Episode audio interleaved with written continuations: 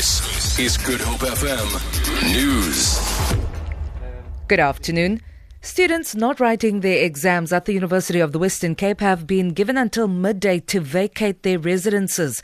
Management says this will allow for repairs and maintenance to continue on damaged infrastructure.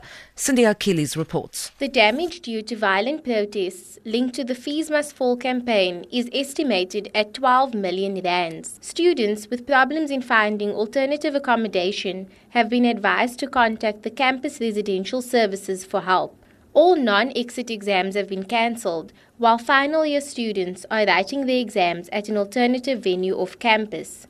Meanwhile, some students at the nearby Cape Peninsula University of Technology have refused to leave the campus until management addresses their concerns.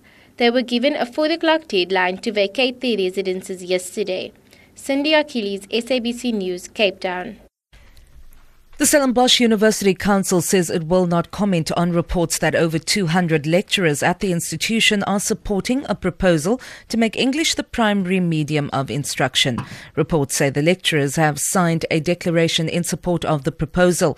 In a discussion document, the university said that from next year, all learning at the institution would be facilitated in English, with Afrikaans and isiXhosa developed as academic languages. Academics who support this proposal say the new language policy will allow more students access to the university. The council says it will meet on the 30th of November to discuss the proposed language policy. The Western Cape government is expected to apply to the National Disaster Management Authorities to have the province declared a disaster area due to water shortages in more than one region. The provincial cabinet is expected to adopt the motion when it meets this afternoon following a recommendation by the local disaster management team.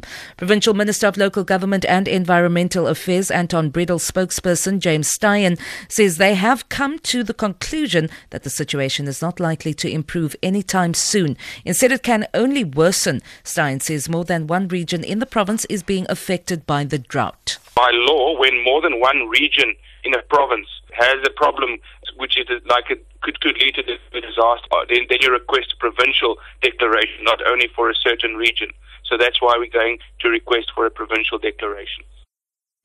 Cape Town firefighters have contained a vegetation fire in the Claver Valley area at Simonstown in the South Peninsula.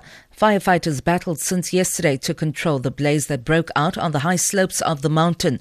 Fire and Rescue Service spokesperson Theo Layne says mopping up operations are underway to ensure the fire remains extinguished.